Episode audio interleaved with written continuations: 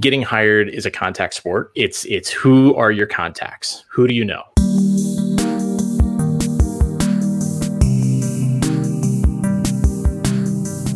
All right. Hey there, career changers. Welcome to the Career Therapy Podcast. We are here with Jason Early, uh, who is someone that I met very early on uh, in my coaching career, back when I was doing workshops on personal branding. He brought me into his class, let me test out some ideas, and let me uh, really give some new perspectives on on how to sell yourself uh, to his great groups of UX design students. Today's episode is brought to you by Hirect.us, a free app that lets hiring teams and candidates instantly chat about incredible job opportunities. If you're a hiring manager, CEO, or recruiter, download the Hirect app to see a curated list of talented individuals and accelerate your hiring process 10 times faster than traditional ways. And if you're a job seeker, join the platform to start talking to decision makers at startups who are ready to hire. Businesses grow faster when everyone is communicating seamlessly. Download hirect.us, that's H I R E C T dot US today. Jason, I'm going to introduce you in a second. And the way I'm going to introduce you is by reading off your LinkedIn title. And then okay. we're going to ask you the most infamous job search question of all time, which is tell me about yourself and see how far or close they are together.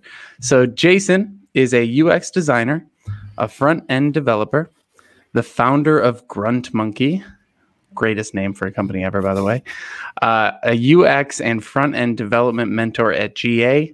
And I'll add one more little thing uh, that's not on there. You are a coffee roaster which I, I find fascinating. And maybe that'll come up at some point in the conversation too. Um, that's the official title. Yeah. But Jason, tell us about yourself. I think it's pretty much in, in line with what with what that description is. I'm an independent. I'm an independent developer, designer, consultant. I've been running my own practice for 10 years now.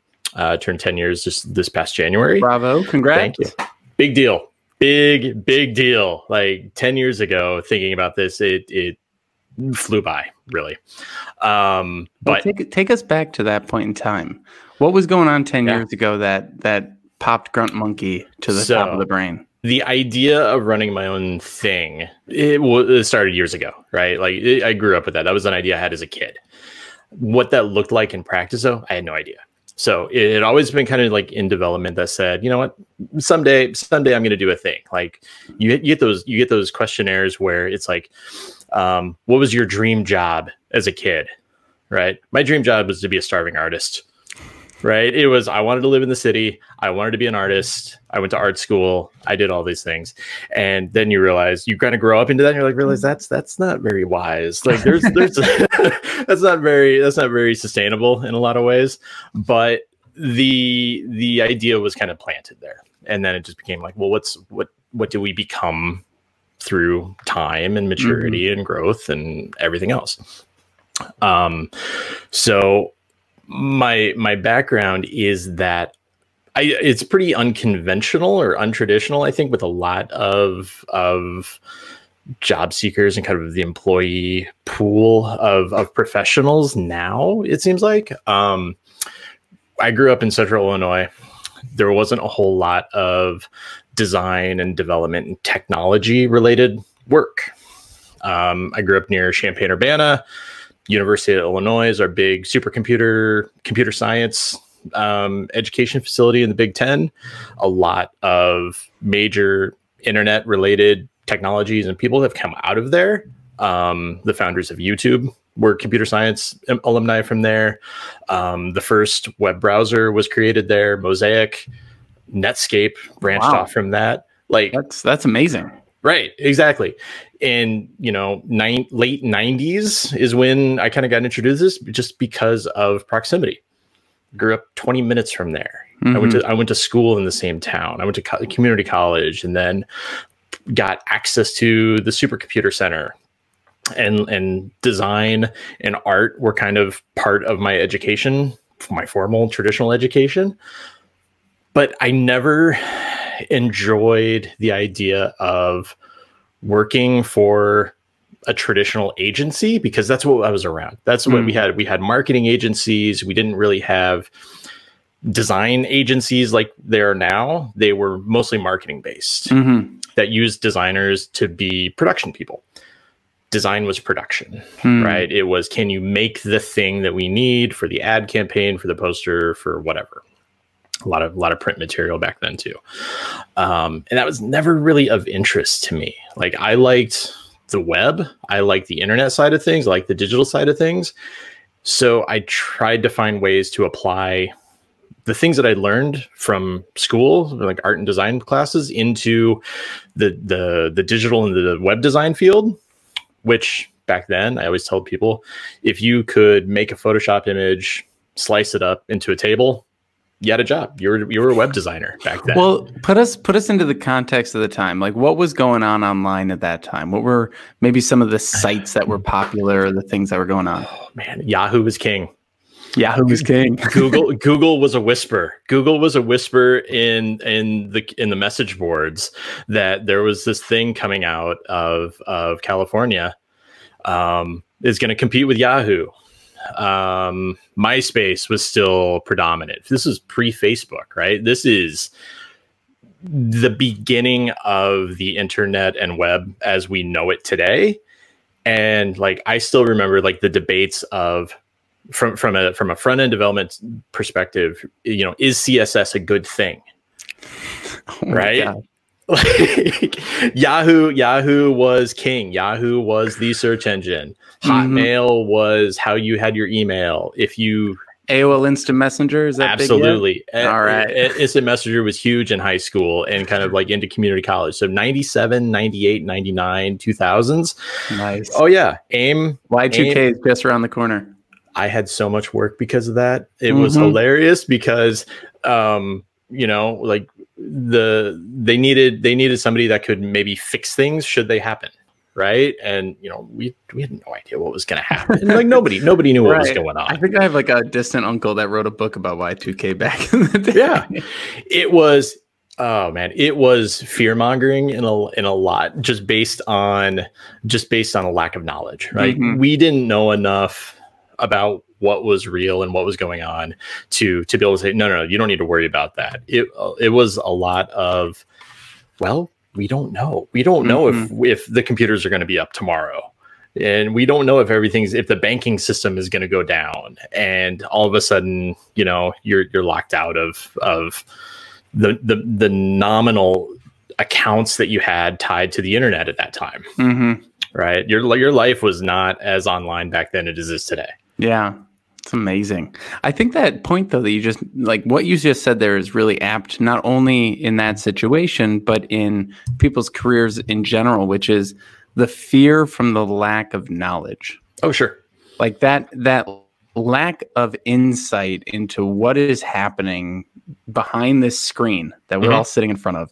I think it's terrifying for a lot of people. And you know, Oh, you were absolutely. you were there for the forefront of it. Yeah, that makes me feel really old. Thanks. You're welcome. yeah, yeah. Thanks. That, I that gray hair is. I was. I won't say what age I was at Y2K, but um, no, I'm getting those as well. But um, yeah, so that's so cool. And so you know, you you started putting these pieces together. And when did the the phrase "grunt monkey" enter your brain? So that came out. That came out of conversations at a dead end job that I'd had as a as a designer within a software company back up back up in the Central Illinois area. Um, as an employee, you know, you bond you bond with your other employees and your Mhm. colleagues, and you know, you you gripe about the work, and you know, management never knows anything, and the bosses aren't aren't intelligent. They're they're dumb. They don't know what they're doing. We can do stuff so much better. And in in conversation, it came out to be, you know, at the end of the day, we're doing the work that a trained monkey could do. We're doing the grunt work that a trained monkey could do.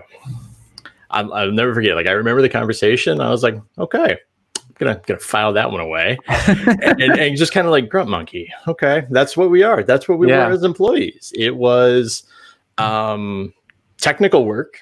Absolutely, it was technical work, but it wasn't. We were still on the production side of things a lot of the way. So we weren't hired for our insight and our knowledge we were hired to push buttons and to do translation work from one thing to another. And was that the period of time of where technology was, or was that just the period of time of where you were at in your career? So it was a little bit. I'd say it's a little bit of both. Mm. Um, our I and my colleagues were on the design side of a software company, so the developers were experienced we'll put it that way in in a lot of uh, maybe not as familiar languages as they are today. Mm-hmm. um, but what we were doing we were, we were making training software. We were making training software for pilots and we were converting a lot of you know static artwork into flash interactions so it was work of the time and it, i'd say it was we were pretty knowledgeable of doing being able to do the work of the time, but it wasn't looking back at it, it wasn't as deep of knowledge as needed. If that makes sense, right? We were we oh, were yeah. taking we were taking um, a Photoshop file, we were making we were porting images over into Flash, and we were making interactions with it. So we were using a small amount of action script within Flash at the time to kind of like mimic interactions right? You you click this, you click on this thing, and the image changes to to represent a dial change, or to flip a switch, or or whatever, right? So it was it was artwork and graphics that were going to be utilized within the software, but we weren't writing the software. We mm-hmm. weren't creating the logic behind it. We were creating more, really, just early stage prototypes in a lot of way. That's awesome. Yeah, and so you saw this opportunity at the time. You know, you're you're full time with a company. You're mm-hmm. you're doing the grunt monkey work, right? And then you started getting those entrepreneurial aspirations bubbling to the surface, which oh, sure. it's definitely something I've had in my career. And I think a lot of times when those moments start to happen, uh, people start to wonder, what what am I? Am I a full timer? Am I a, mm-hmm. am I an entrepreneur? Am I a contractor? We start to try and figure out what identity we have in our career. Yeah. And I know that since then you've done a wide variety of things, and I think mm-hmm. you and I mm-hmm. are kind of similar in that way. So one of the things I think might be really interesting is to sort of break down the barriers between the different types of jobs that you've had over the years. Like what are what are some of your thoughts on on you know, having made those transitions in and out of different kinds of roles, mm-hmm. what what sort of stands out to you as something that might be helpful for someone who's going through those those decisions? I think I at the at the heart of it, the, the best thing to understand is just like what is it that you enjoy. Um, I do transition between being my own boss and working for other companies from time to time, and that is a little easier to to manage now just because of time and maturity and and knowledge right? As growing up and i think within the design industry there's still there's still a lot of weird perceptions around independence right? We hear the word freelancer. We hear the word contractor.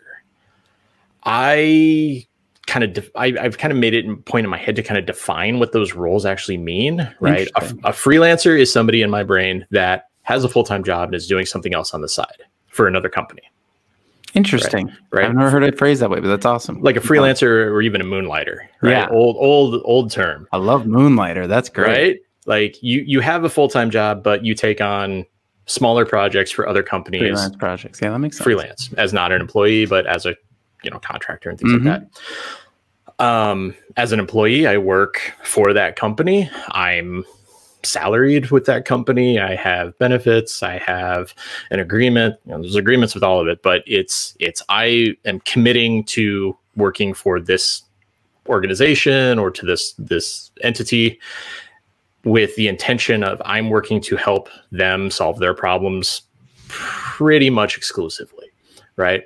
I can still be a freelancer and be an employee, but it's it's a little um, it doesn't rely on being I'm not a full-time contractor. I'm not a full-time freelancer and, and an independent.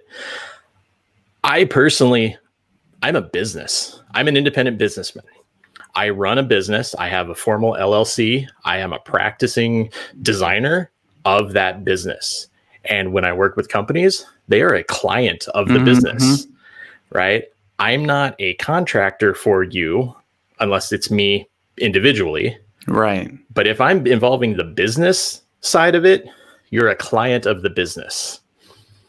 So when I and, and even when I talk when I talk to other designers and they say things like, "Oh, I'm an independent. I work with people," and they're like, "Oh, you're a freelancer." Oh, no, no, no. I'm a full time employee of my own, Right. right? And I am I'm handling all of the details that come along with running a business as an independent person because I don't have an employee. I don't have other employees. It's only me. Yeah.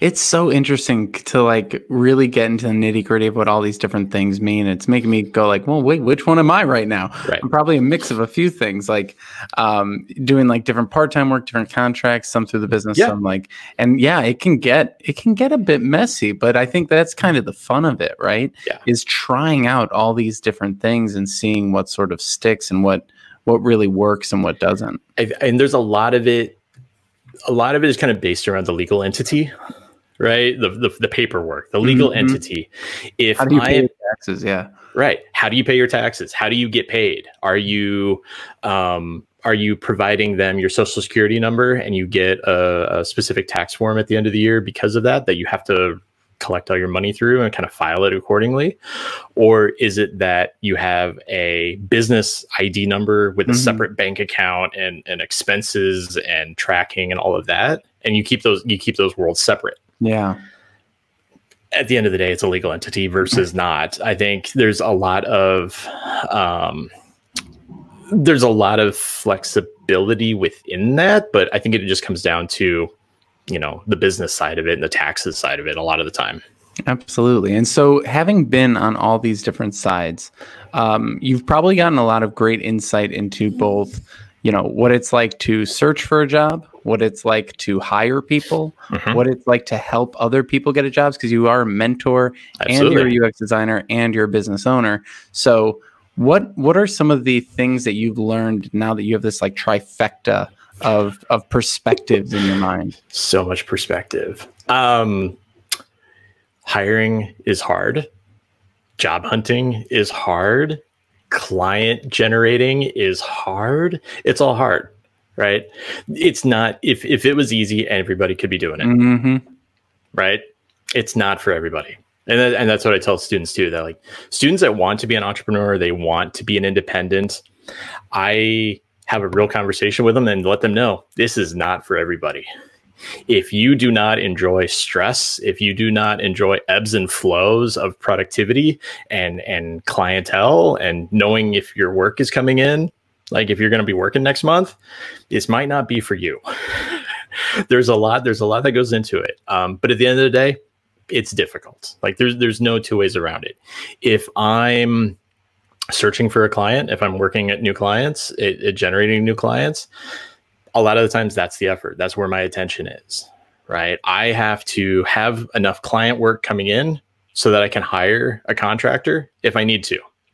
I'm not hiring contractors without the work to pay them Mhm. right and that's that's a big that's a big thing that a lot of people um i'd say a lot of job seekers can can remember is you know it's at the end of the day it's not personal right if i can't hire you i'm not going at, at, at a i'm not going to hire you out of my own pocket for the sake of hiring you right i i need work coming in to justify the costs associated to bringing in uh, a contractor, um, part time, full time, whatever. I have to know that I can pay them. Otherwise, I'm not going to bring them in. It's just not going to happen. This is such an important idea for us to pause on. I, I really want to drive this point home in the conversation here because you said, I'm not going to hire contractors without the work to pay them.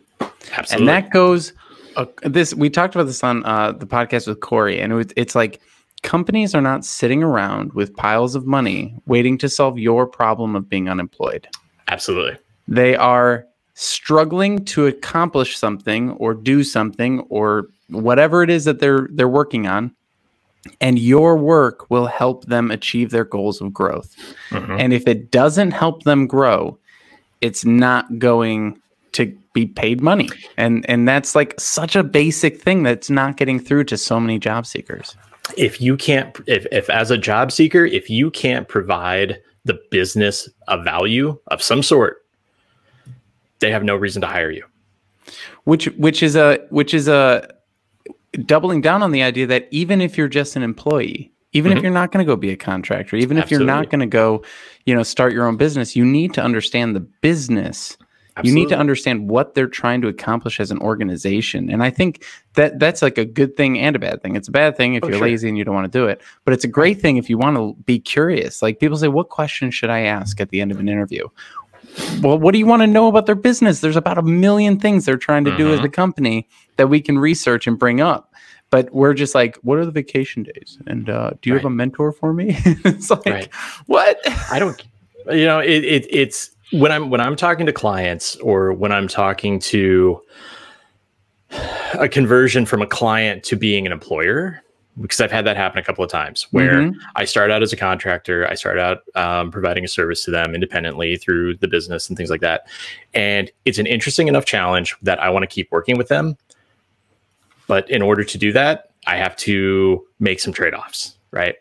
I if I'm going to go work for you, that means I'm going to reduce the the the other clients that I can serve because I want to put my attention into this. Mm-hmm.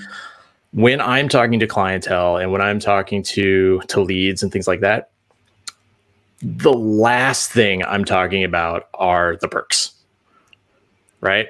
Yeah. I don't I don't care.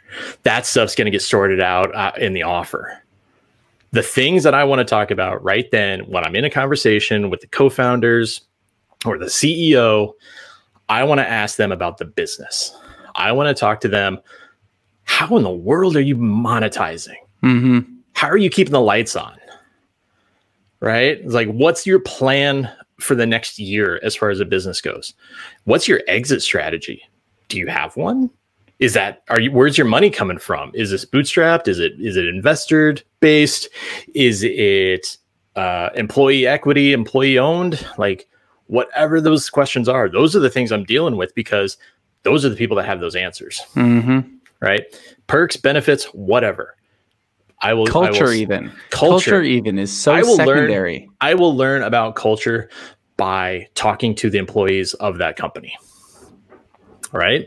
And that I comes will, with the pre-work. That comes with the, mm-hmm. the the research before you get to the interview. If you're asking about culture in the interview, you haven't done your research. Absolutely. If you're, uh, we can talk about that too. I mean, like if you're if you're going in blind to an interview at all, you're not doing your work. Mm-hmm. Right. If you're blindly sending in application after application as your first point of contact with a company, you're not doing your work right?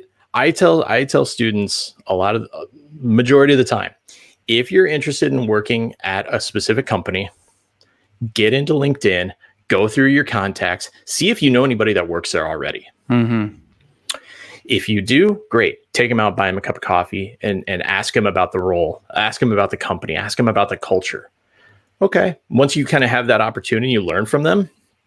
That's great. You now have a point of contact inside okay, this sounds like a great opportunity for me.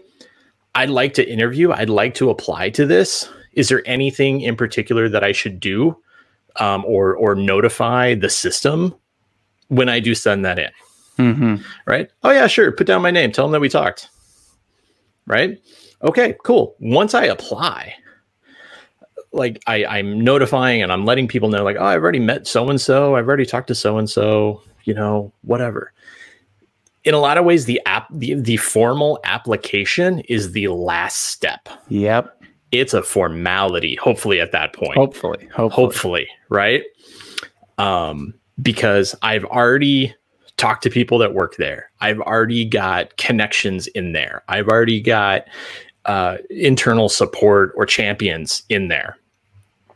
Right. It's uh, my buddy Ryan coined it and t- tells me tells me all the time, tells their students all the time. It's getting hired is a contact sport. Hmm. I like that. I love it. I, I give it to Ryan. It, it, it's a contact sport. It's it's who are your contacts? Who do you know? the more contacts you have, the more champions you have within a company, you have less friction of getting in the door because you already know them. Right? You already got some people on the inside working for you. That's amazing. Getting hired is a contact sport. So when we're thinking about actually going and talking to these people, right? Like um, I'm I'm pretty sure you and I probably got in touch maybe through Raj because Raj is my old business partner Oh, and he is incredible at reaching out to people and just building networks and and and just being fearless in his outreach. Um, but as you think about some of the things you've done in your career, um, in order to build your network, in order to get out there, in order to Mhm. sort of put yourself in those situations, um, well, first of all, do you feel like that comes naturally to you, or do you feel like that's something Oh, you've had to no. build over the years? Yeah, I, I It's think it's the same for me, It's right? awful. Like it, Um, it is the part that I that I wish I was better at in a lot of Mm. ways. Right. Yeah. I I feel I, I feel I'm very much introverted. Um, I feel that when I go to an interview or when I'm going to meet people, I'm playing a part. And that helps, right? I'm playing the part of a business owner. I'm playing the part of somebody that knows what they're doing. Even though I do know what I'm doing, Yep. I still have to put that extra effort and, per, and per, uh, perception out for myself. And then at the end of the day, I'm drained. right? At the end of the day, I'm spent. Like, okay, that took all of my energy to get myself worked up enough to be the play the part or to to kind of be the play the role that I needed to be in order to move things forward. Yeah, that reminds me of um I was watching a uh, an episode of Hot Ones. And um have you ever seen Hot Ones? Oh yeah, couple yeah, where they eat the wings and they Oh, it's it's, awful. uh, it's amazing. It's amazing. and I think this was the one with um with Will Ferrell and he's like he's looking at Sean Evans and he's like how is this not fazing you? Like how are you just like stoic as as hell? Mhm. And he's like well, you know, you wouldn't want to be getting on like a river raft or I'm not sure what example they use, but you wouldn't want to be getting into like uh, a river raft going down the rapids and the person who's running the the tour right. is like freaking out, right? Mhm. You, you want the person who you're talking to to be calm and collected, even if inside they're like, "Holy cow, here comes the waterfall!" Right? yeah, And absolutely. so that is like we that's what we need to convey. Like whether we're business owners or we're contractors or we're trying to get a full time job, we need to convey that they can have confidence in us. right. And so often people don't have confidence in themselves, so it's really hard for them to convince. And there there's a very thin line there between coming off as confident and coming off Mm. as uh, a personality or as somebody with an ego. Right? Yeah, confidence versus cocky. Absolutely. You to be an entrepreneur, you have to have a little bit of an ego. Right? You, you have to. You have to, because I'm looking at things in a lot of different ways and thinking I can do better than that. Yeah. Right? You have to have a little bit of that.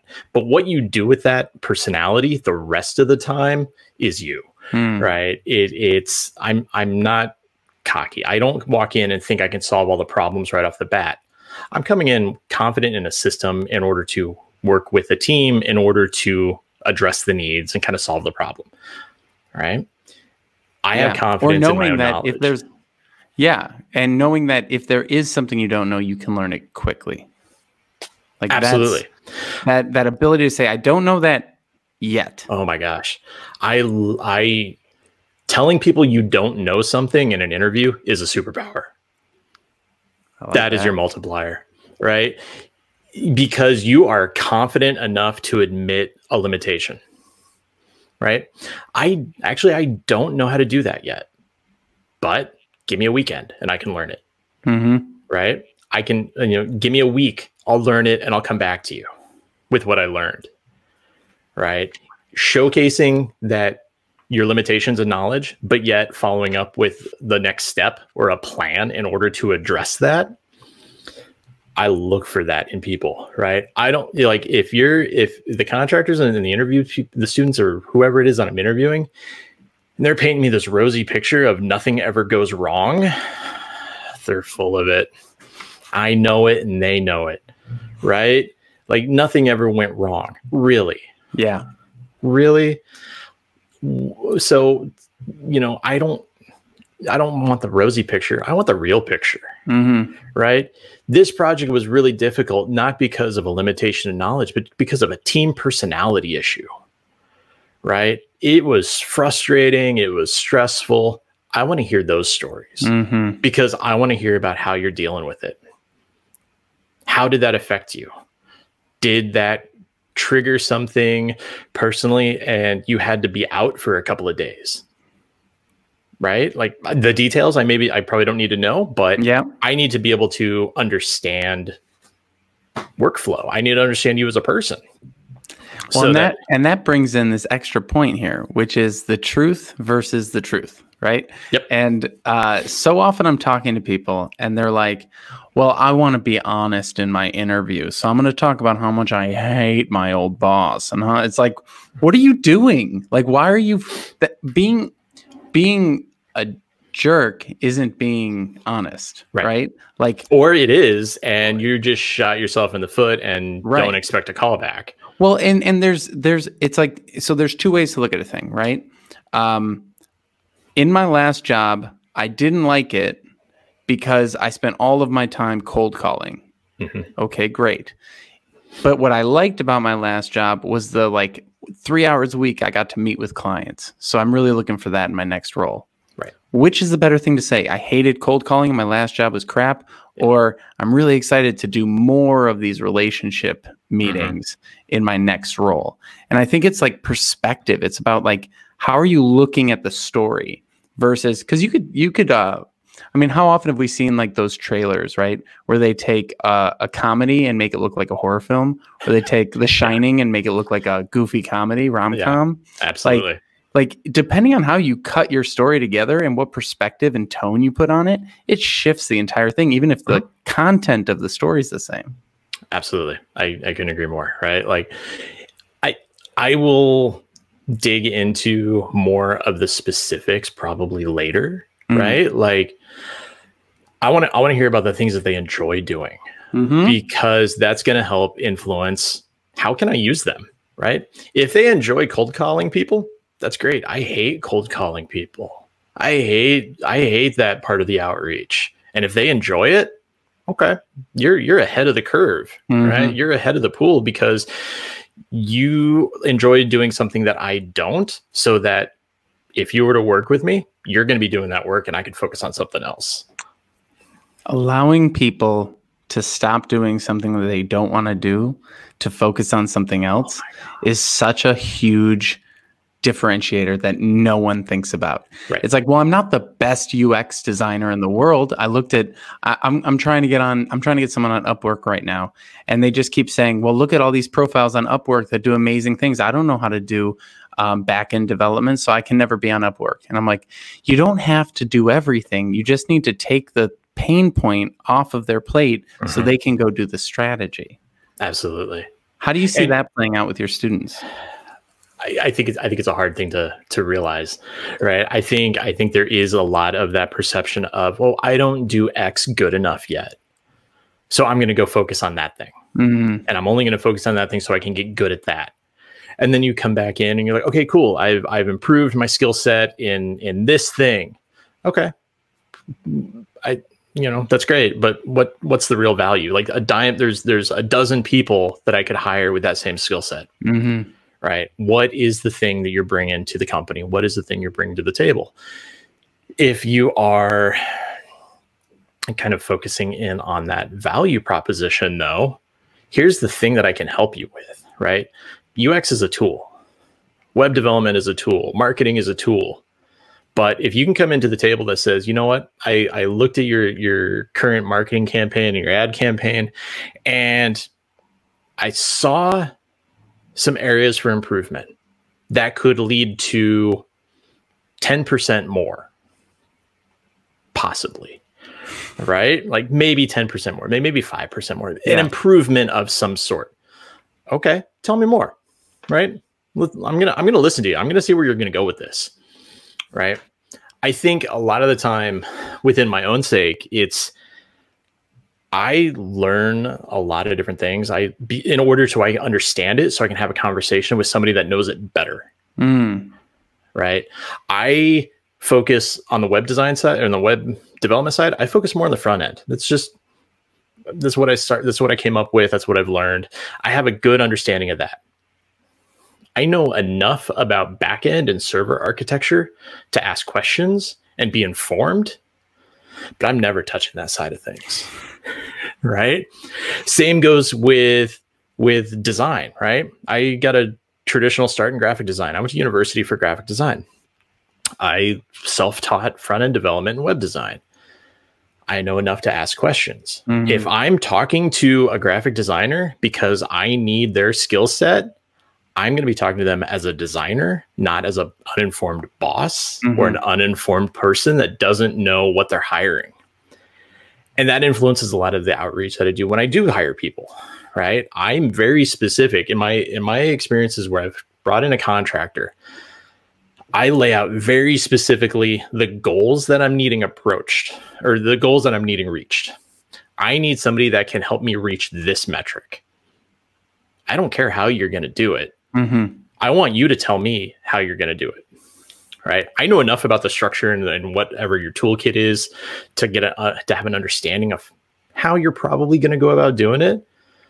But as far as the actual execution goes, I'm I'm help I'm asking you to solve a goal to, to reach a goal, not to use a specific tool. We interrupt today's episode to let you know about Career Therapy's Unstuck coaching program. If you're feeling paralyzed by job search procrastination and unsure of what to do next in your career, we're here to help. Each month, as a member, you will get access to two one on one coaching calls, unlimited virtual chat with your coach via Slack, invitations to bi weekly group coaching sessions, and lifetime access to our eight part job search curriculum. Want to take your search to the next level? Head over to careertherapy.com and schedule a free 15 minute consultation to chat with me today and see if coaching is right for you. Now, back to our show. Well, that's that's a big piece of like, you know, we have that internal monologue of I don't know this well enough. Well, you definitely know it better than the person you're talking to, most likely. Yeah. Um, you know, I I was chatting with someone recently and they asked me about something with Illustrator. And Illustrator was my favorite tool in my design classes in college. But how much have I used it in the last 10 years? Mm-hmm. Very, very little, right? But I right. do know that it, you can like, um, you can turn like handwriting into a vector if you just with yeah. a click of a button without tracing it. And so I was like, Psh, got this. I'm going to help you turn this signature into a blah, blah, blah. And mm-hmm. I pull it up and I get into the software and I'm like, yeah, all right, I don't remember where this button is. This button it's changed somewhere. so much too, right? yeah, and it's like there's some tool. So I hit up YouTube, found it right. in about two minutes. The the thing is, is that I know the answers are out there. Right. I know that if I ask the right questions and don't give up, there will be an answer at some point. And I think so often folks just get hit with the hit with the the realization they don't know something, mm-hmm. freeze and stop. Oh yeah where it's like we got to push through that boundary. If you if you can learn how to learn, you are golden. Right? Like you said, like, okay, yeah, I, I have a pretty good idea of how I can do something. Right. And then I open it up in front of me and realize, uh, this has changed a lot since I yeah. last looked at it. Well, I have to go learn again how to do something. Wait, do you feel, do you feel like you always had a perspective similar, like that type of perspective on on oh, either no. work or life? Oh, when no. when did that start to develop for you? I think I think it realized I think I realized it when I started getting actually into the field and starting to talk to more people mm. outside of my own bubble of you know university and school or or it's know where I grew up or or wherever it is, right? I think you learn to kind of grow that perspective the more that you reach out of your own kind of bubble, mm-hmm. right? The more people you talk to, the more things you're going to learn. Yeah. Right. Yeah. Um, and sometimes we got to be like shaken up, right? Like it, for me, it came out of frustration. It came out of like being in a role that I really didn't like and not knowing mm-hmm. what to do about it and being like, well, Absolutely. I guess I kind of I got to learn something here, right? Absolutely. And and that's that's personally like that's my approach, right? Like I learn by doing. Mm-hmm. If I want to learn how to do something, I will create a project in order to do it. I want to learn how to run a business. So I started a business. Right? What's the worst that can happen? I close it up and I go get a job. Yeah. And that's 100% true. 100% That's true. it. That's it. That's all that can happen. It failed. I went and got a job. Absolutely. It it might worked. be it might be another job of the same thing, or it might be like another attempt. But it's it's okay. I need something that I can learn this thing, and I need some sort of a structure. I don't learn just by reading. I have to learn by practice. So I learned how to run a business. Ten years later, still still pay my taxes four times a year because of the business, Yeah. right? And it's still um, it's still going. And it's incredible how much of a um, of a Swiss Army knife it makes you. When you've built your own business, you Mhm. can now go in and talk about a UX design job with the perspective of a business owner. Absolutely. And it really just starts to you you start to sort of see the matrix in a way. And you can sort of see all these like layers coming on. It's yeah, like a like a literally like a Photoshop file or an Illustrator file. You Right. kind of keep seeing layers back. It's like the pencil layer and the ink layer.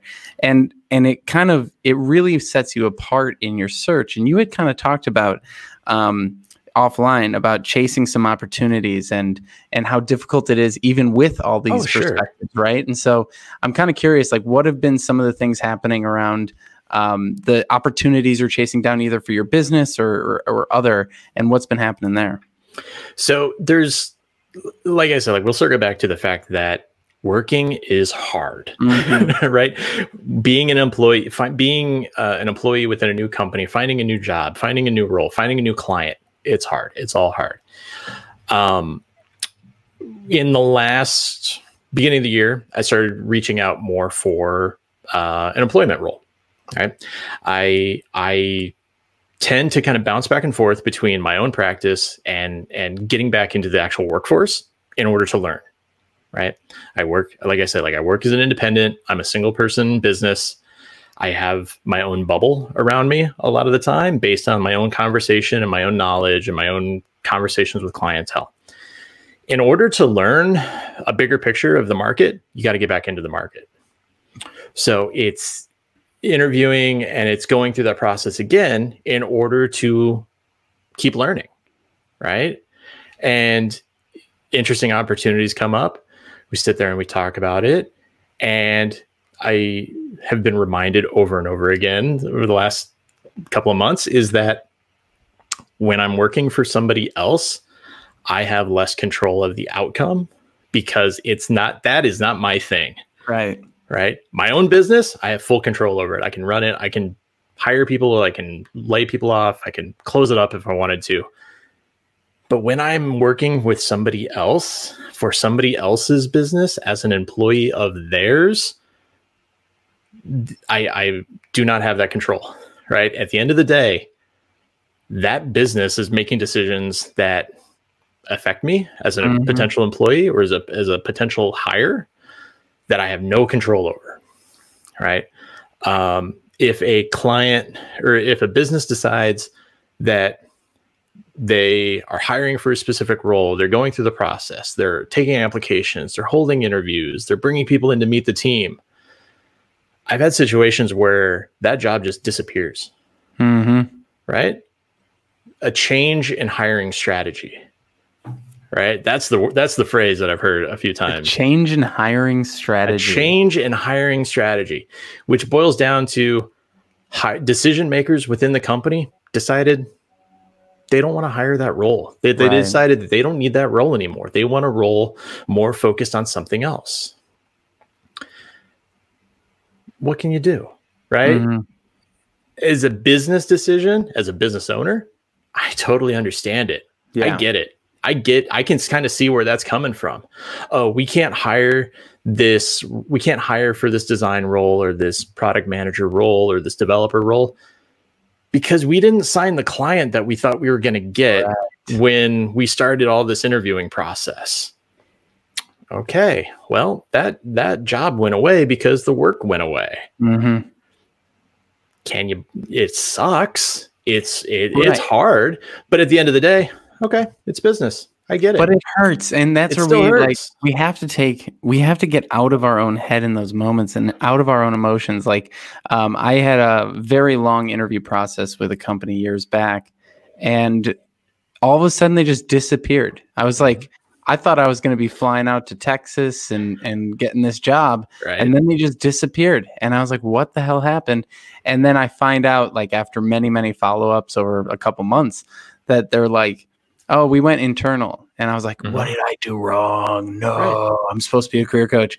And then um, what I found out after that is that they didn't go internal; they went under. The Mhm. whole company went under. yeah. And I was like, oh my God, here I was beating myself up for two, three months. And it wasn't even, it had nothing to do with me. Right. Absolutely. And that's like such a key thing to keep in mind in the job search is so much of this has nothing to do with you. Mhm. It has to do with internal politics and 13 decision makers. They said they'd get back to me by Friday, but they're two days late. Yep. Well, of course they're two days late because they're trying to coordinate with the CEO who never responds to email. Mhm. Like it's in it's just crazy once you've peeked behind the curtain and see what's on that other side.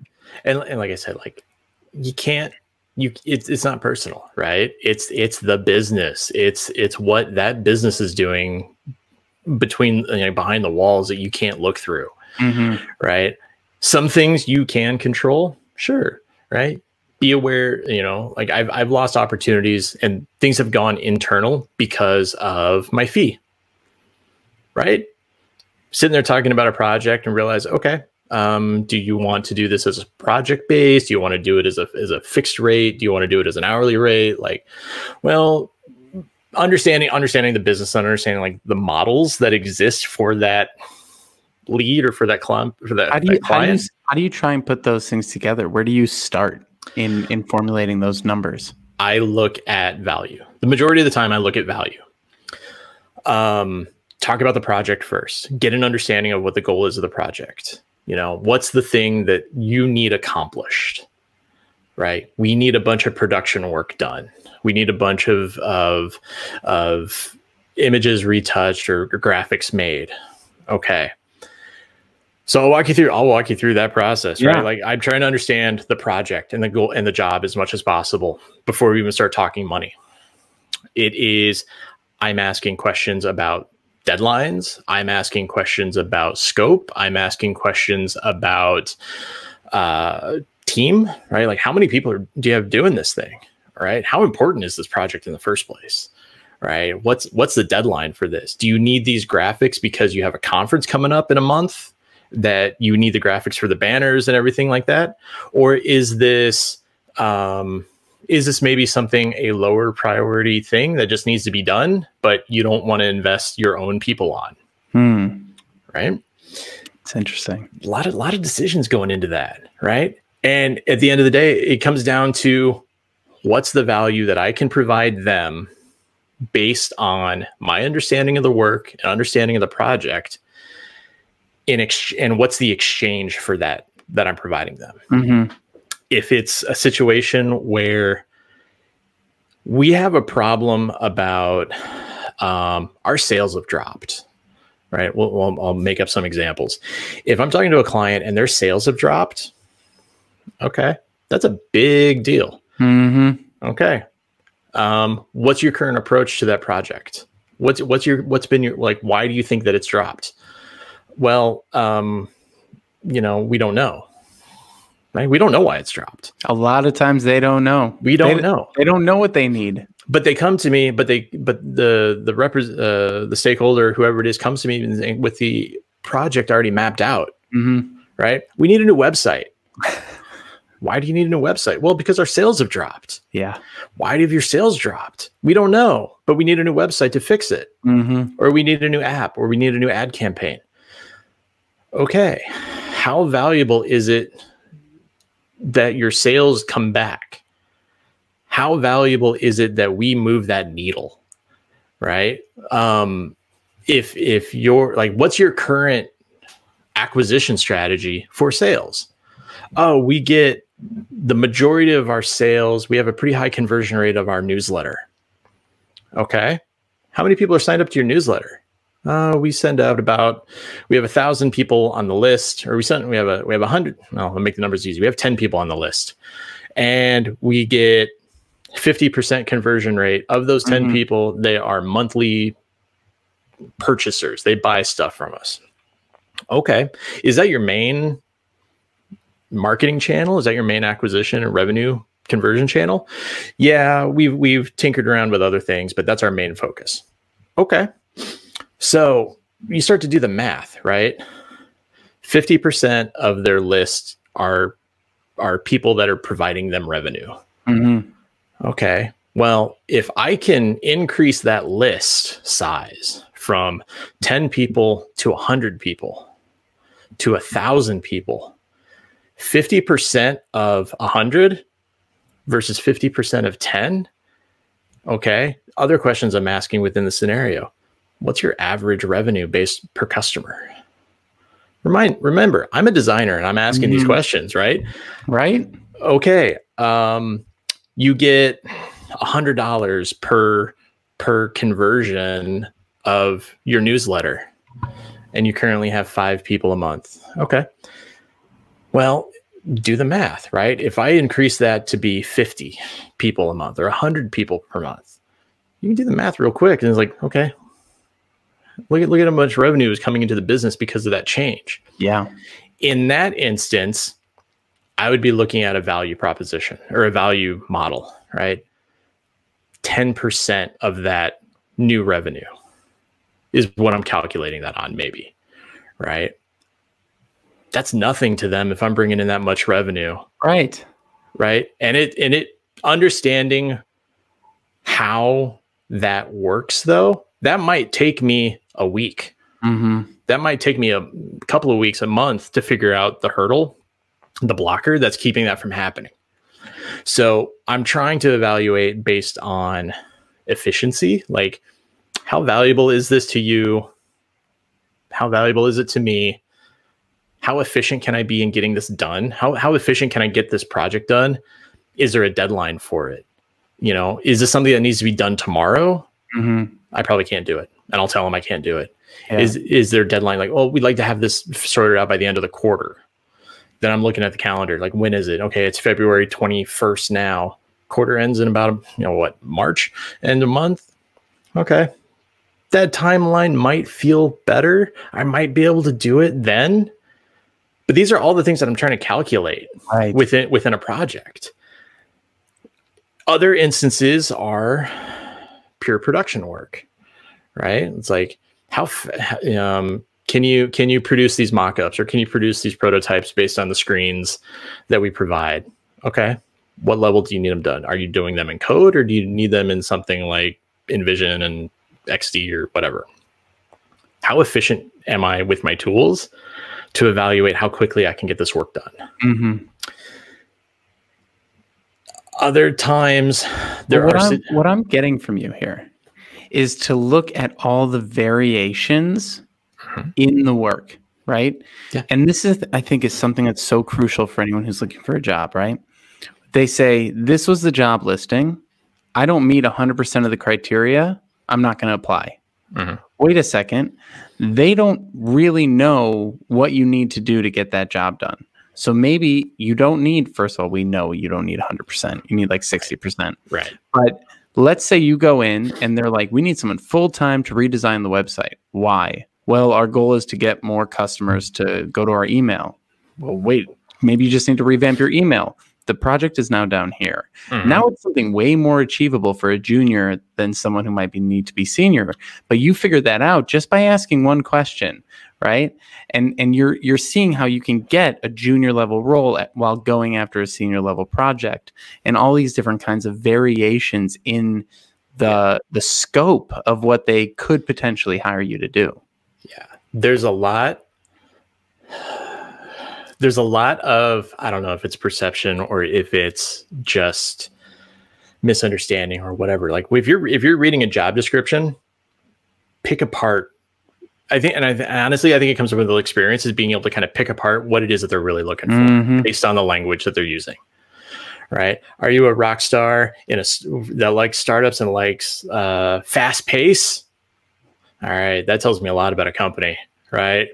They're looking for energy. They're looking for fast moving because they're under the gun. That they have deadlines, that they have milestones that they have to hit, and you need to be able to keep up so that they can you know, help them hit those milestones, whatever it is, right? You only learn the the details behind it with a little bit of practice and a little bit of experience of reading through them and kind of deciphering them. But the rest of it is done through conversation. Mm-hmm. And what you said earlier, interviewing as learning. Interviewing as learning. Read the description, go on the interview, ask them questions, look at the description again. No one ever goes back and says, Did what they tell me in the interview match what they actually Right. put online? Read the description, track down somebody that works there and ask them questions about the description.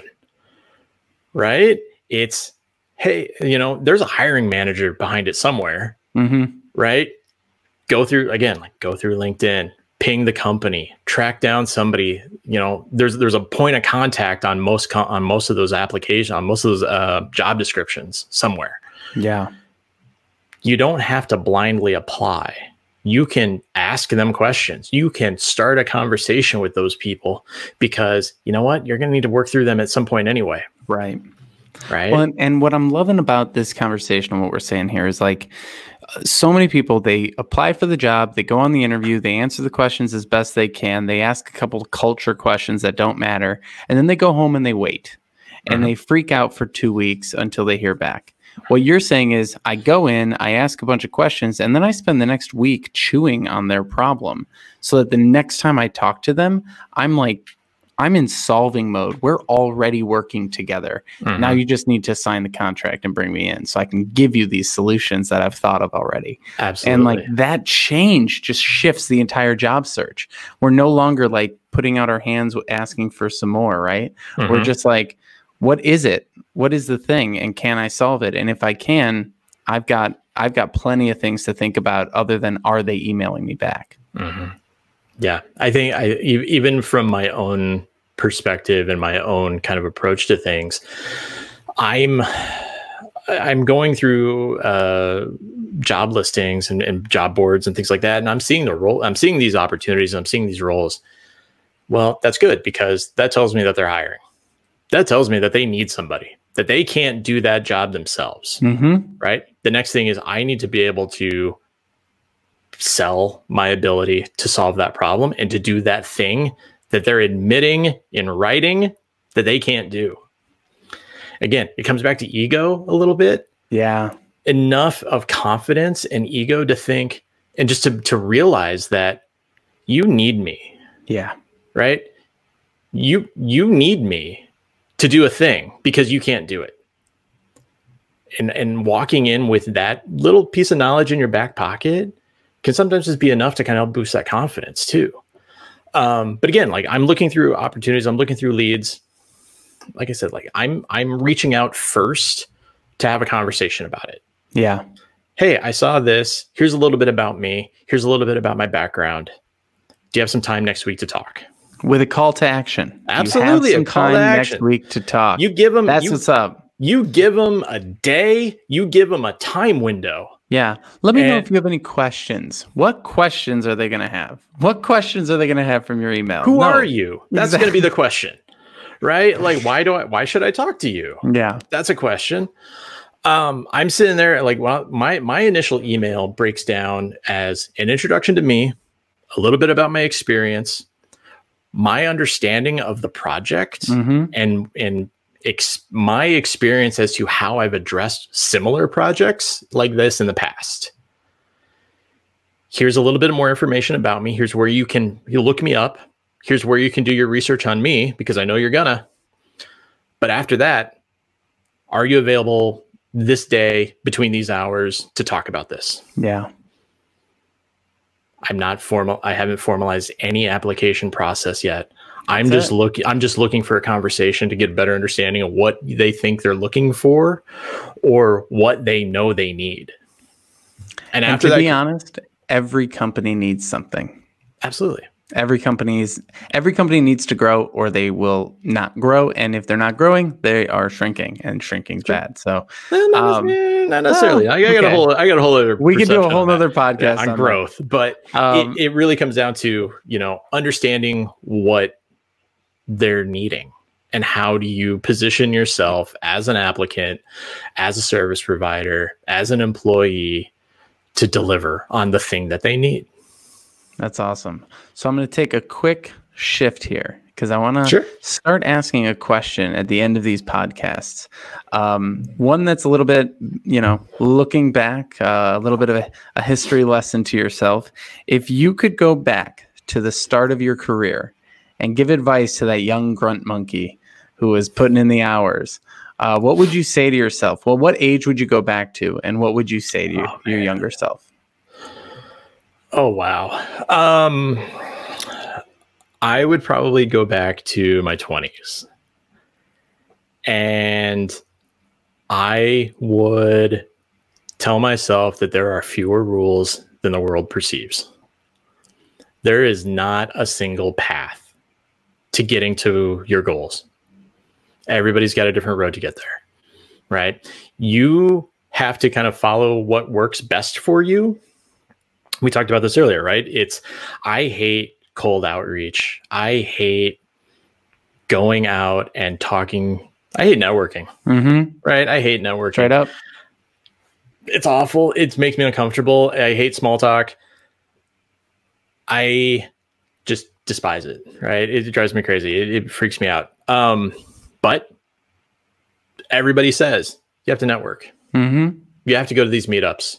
You have to go in, you have to go put yourself in front of a room full of strangers, shake everybody's hand, get everybody's business card, follow up with them the next day, make coffee dates, set up all this stuff for them, right? No, I, I hate doing that. That doesn't going to work for me. My approach is going to be more one on one. I'm going to look up the company. I'm going to look up the type of work they're doing. I'm going to see if I know anybody there. I'm going to have a one on one conversation with somebody over instant, over LinkedIn messaging or chatting or Facebook or whatever the thing is. And I'm going to start that conversation there because it makes I'm more comfortable in that sit I'm more comfortable in that situation. Mm-hmm. and that's what works for me right? You, you don't have to do what everybody says to do in in terms of execution But you do have to do but you have to do something. right? You don't have to have a blog that you produce 1200 words every week Mhm. You don't have to start a podcast. You don't have to go to every meetup event. What you have to do though is you have to make introductions somehow right. and figure out what works best for you in order to do that. Like I said, it might be a one on one conversation. yeah. It might be uh, an introduction through a referral. I had might someone work- make and that might work. Yeah, I had someone make a connection through their Clash of Clans Slack group. Perfect. Who knew? tells me tells me a lot about personal interest, right? And and commonality. Um, you know, you don't, you know, there's there's so many articles out there and there's so many you know, thought leaders and and professional people that have made it that say, "Oh, you have to do it this way. You have to do it this way. You have to do it this way."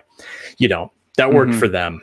That worked for their approach. You need to figure out what works for you Yeah. based on knowing yourself, like knowing what you what you're uncomfortable with, and then making the decision that says, okay, is that something that I need to address and kind of work on?